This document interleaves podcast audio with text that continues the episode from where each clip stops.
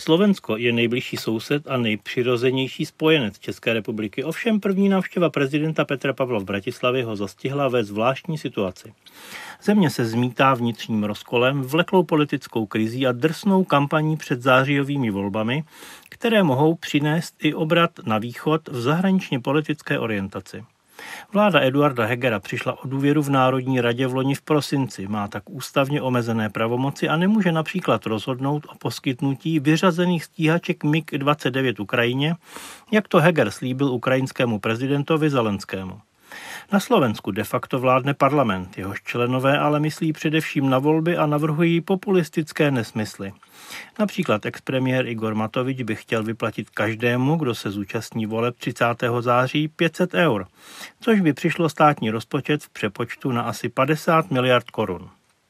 Prezident Petr Pavel by mohl mluvit v Bratislavě například o vyšegrádské spolupráci, kterou vidí jinak než Miloš Zeman. Podle něj Maďarsko svým vstřícným postojem k Rusku a odmítáním pomoci Ukrajině ovlivňuje i jiná témata.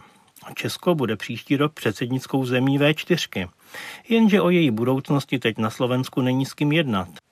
Je milé, že jsou prezident Pavel a slovenský ministr zahraniční Káčer dobří přátelé z NATO i z motorek, ale slabá vláda brzy skončí. Nový parlament vzejde až ze zářijových voleb a mandát Zuzany Čaputové vyprší už v červnu 2024. A do čela volebních preferencí se právě dostala strana směr expremiéra Roberta Fica. Ano, toho Fica, který musel v březnu 2018 po vraždě Jána Kuciaka odejít protože se ukázalo, že za svých vlád vybudoval na Slovensku to, co nazval Andrej Kiska mafiánským státem. Že vládnutí nové garnitury kolem Igora Matoviče bylo tak chaotické, nekompetentní a pro zemi nebezpečné, že je Fico zpět. A ne leda jaký Fico. Jeho, bohužel úspěšné, apely na voliče jsou podobné putinovské propagandě. Tvrdí, že válka je válkou mezi Ruskem a Spojenými státy a není tedy naše, že nakonec slovenští muži budou bojovat po boku banderovců a slibuje, že až se vrátí do vlády, zastaví vojenskou pomoc Ukrajině. Česká prezidentská kampaň byla proti tomu seriózní a umírněná. A Viktorovi Orbánovi by v EU přibyl nový vítaný spojenec a Česku obtížný partner na jakákoliv jednání. Strany bývalé vládní koalice i nová uskupení, stranu založil i premiér Heger, pokus ex-premiéra Mikuláše Zurindy je velmi rozpačitý, se většinou pohybují v průzkumech kolem 5% bez jistoty dostat se do Národní rady. V chaosu posilují také fašisté a dobrou pozici na úrovni Ficových 16% si drží strana hlas Petra Pellegriniho, odštěpená od směru Roberta Fica.